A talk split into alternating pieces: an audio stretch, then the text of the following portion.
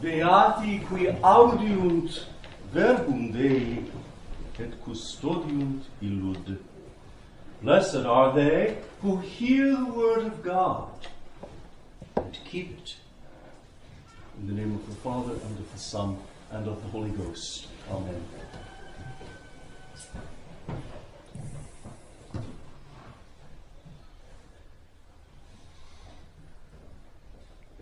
Each of the Sundays of Lent is associated with a particular church in Rome.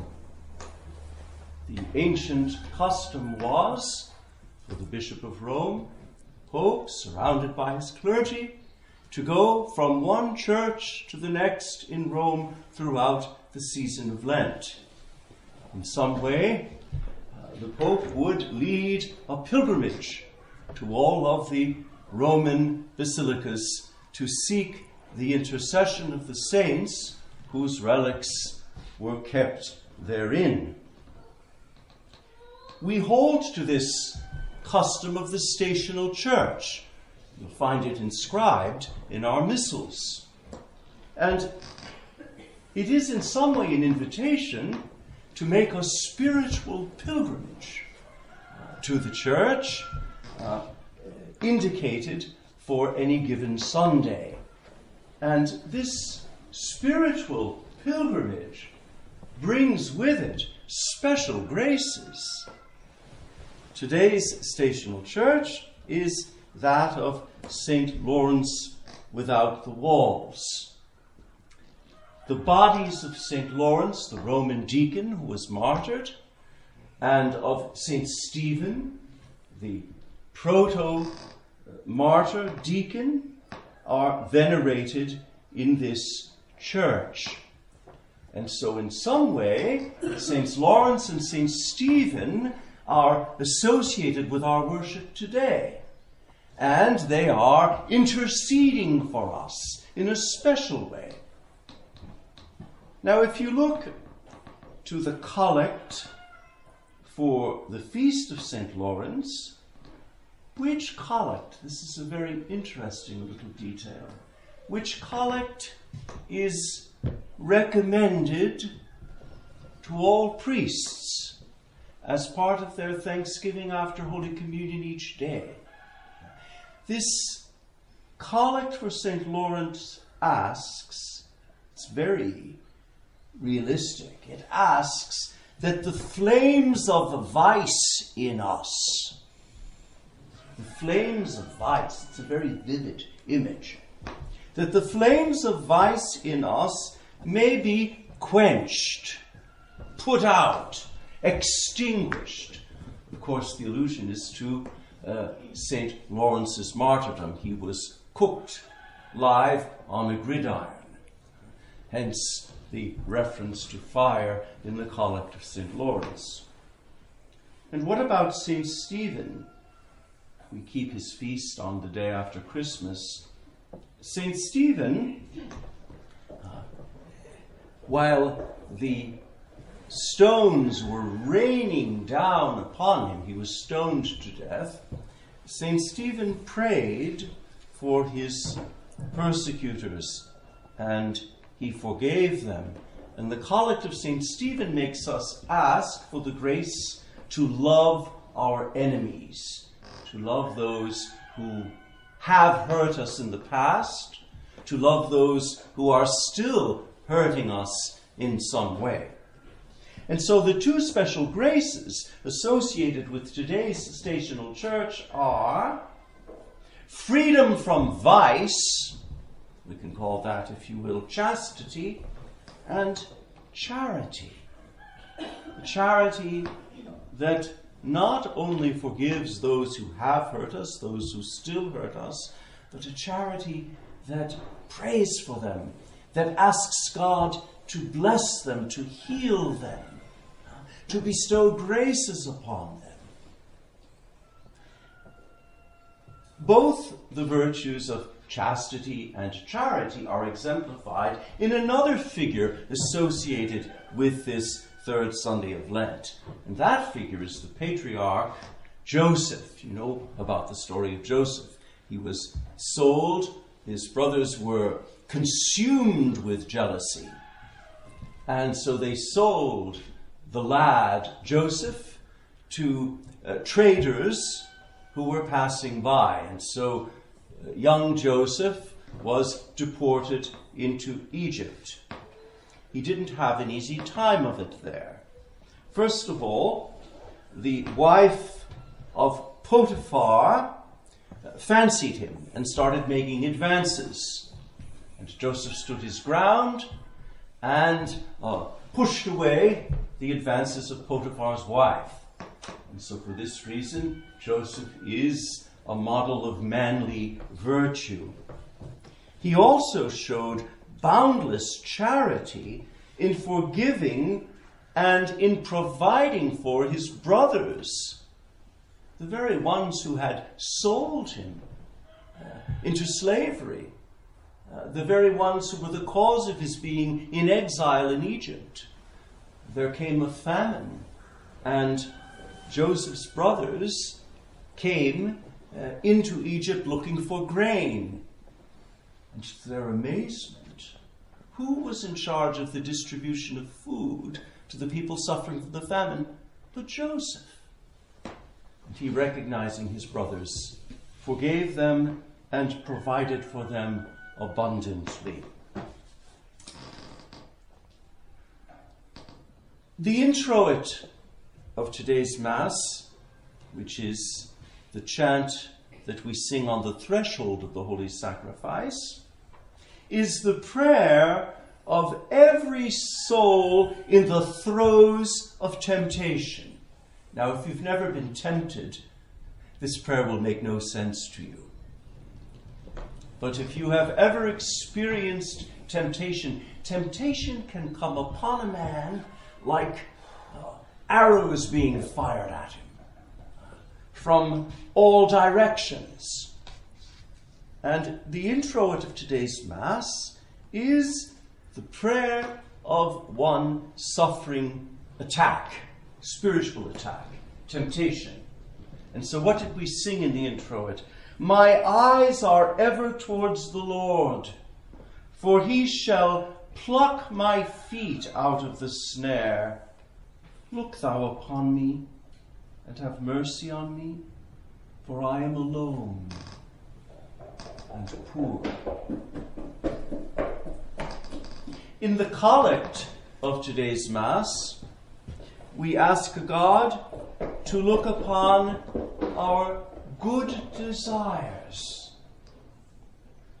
We pray all the same out of a lowly place, out of the pit into which we have fallen. Have you ever had the impression having fallen into a pit with no way out, no escape? If you've had this experience in some way in your life, you will be able to identify with the collect of today's Mass. We ask God to stretch out the right hand of His Majesty to defend us, to rescue us. It's a beautiful image. You have the man in the pit, and he's lifting up his eyes, looking for someone to pull him out, and he he raises his hand, and the collect asks God to stretch out the hand of His Majesty, His almighty hand, uh, and to pull us out of the pit into which we have fallen. The epistle of today's Mass uh, speaks of the two characteristic virtues of St. Lawrence and St. Stephen again uh, a manly purity and uh, charity. The gradual that was sung after the epistle uh, is the prayer of one in distress. And that was followed by the tract. The tract is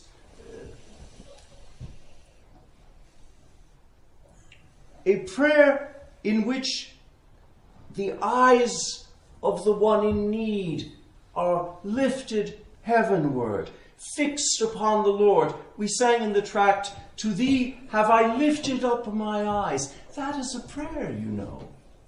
Prayer is not only words, prayer can just as well be an action, a movement. When our Lord prayed, he lifted his eyes heavenward.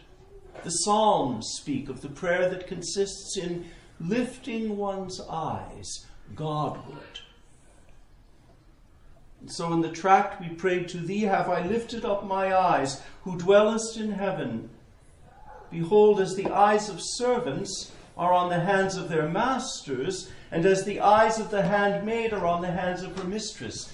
This is an allusion to Middle Eastern customs by which those who were in service in a great house were trained to look at the hand of the master of the house, and he would, with a little movement of the finger, indicate what had to be done. And so this image is taken, and we say to God that our eyes are fixed upon Him just as the eyes of a servant are fixed upon the hand of the master or the mistress of the house. And then we come to the gospel. In the gospel, Jesus has just delivered a man who was in bondage to the devil. Jesus has set him free. Jesus has worked an exorcism. And the man, under the influence of the devil, was incapable of speaking clearly. And no sooner is the devil cast out of him than the man begins to speak, and the people standing around were in amazement at what had happened. But some of them were skeptical, and they began to raise questions. How is it that this man Jesus is able to do these things? How is it that this man Jesus is able to cast out demons. Perhaps he is in league with demons. Perhaps there's something not quite right going on here. And so they murmur. And Jesus answers their murmurings, their questions. He silences them. And Jesus makes it clear that he casts out demons by the finger of God. Now, that's a very interesting expression. The finger of God in the liturgy of the church is a name of the Holy Ghost. We speak of the Holy Ghost as the finger of God's right hand. This means that uh, by means of the Holy Ghost, the Father indicates his will by means of the Holy Ghost. The Father points out the Son to us. By means of the Holy Ghost, the Father shows us the way in which we are to walk. It's a very beautiful title of the Holy Ghost. And so Jesus makes it clear that he works exorcisms, that he sets men free by the power of the Holy Ghost. Jesus also cautions us that demons are persistent. I'm thinking of demons of addiction, demons of lust, uh, demons of unforgiveness, uh, demons of jealousy. Persistent. When they are expelled from a soul, they go about looking for another home. They don't like to be without a place to call their own. So no sooner they, are they expelled from a soul than they set about looking for a new place to set up shop. And so Jesus speaks a word of warning, a word of caution, that we are not to open the door to demons who may come knocking. The end of the gospel tells us that one who imitates the Blessed Virgin Mary by heeding the Word of God and by holding fast to the Word of God will be preserved from the enemy. The heart inhabited by the Word of God cannot be inhabited by demons. The heart consecrated to the Blessed Virgin Mary, the Immaculate One, will be safe. And then we come to the offertory of the Mass. You'll hear it sung in just a few moments. And it is the prayer of just such a soul, delivered from evil and inhabited by the Word of God. And what does such a soul sing? The justices of the Lord are right, rejoicing hearts, and his judgments are sweeter than honey, and the honeycomb, for thy servant keepeth them. And then we come to the communion antiphon, which will be sung during the distribution of Holy Communion. Um, it is a song of joy. The sparrow hath found herself a house, and the turtle dove a nest, where she may lay her young ones. Where? The psalm tells us, Thy altars, O Lord of hosts, my King and my God. There must have been birds nesting in the eaves of the temple in Jerusalem for this image uh, to, be, to be brought out.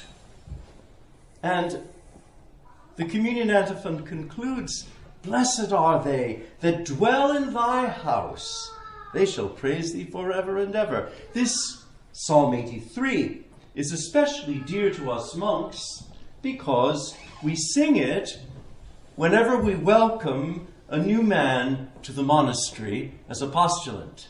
Some of you have, have seen the ceremony. When a new man comes, he uh, presents himself at the front door and he kneels on the threshold. And he asks to be admitted into the house. And I present him with the crucifix to kiss. And then he is welcomed into the house, and we lead him in to the oratory uh, and uh, I take him by the hand and lead him right up to the altar.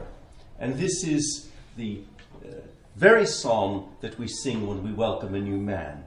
Blessed are they that dwell in thy house, they shall praise thee forever and ever. And I'm thinking not only of my sons, who now have made their dwelling in this house of the Lord, but also of our guests, of the many people who are coming to the monastery for the 40 days of adoration of the Most Blessed Sacrament. In some way, you are coming to fix your eyes, uh, to set your gaze upon the Eucharistic face of Jesus, and to linger, to tarry in his company.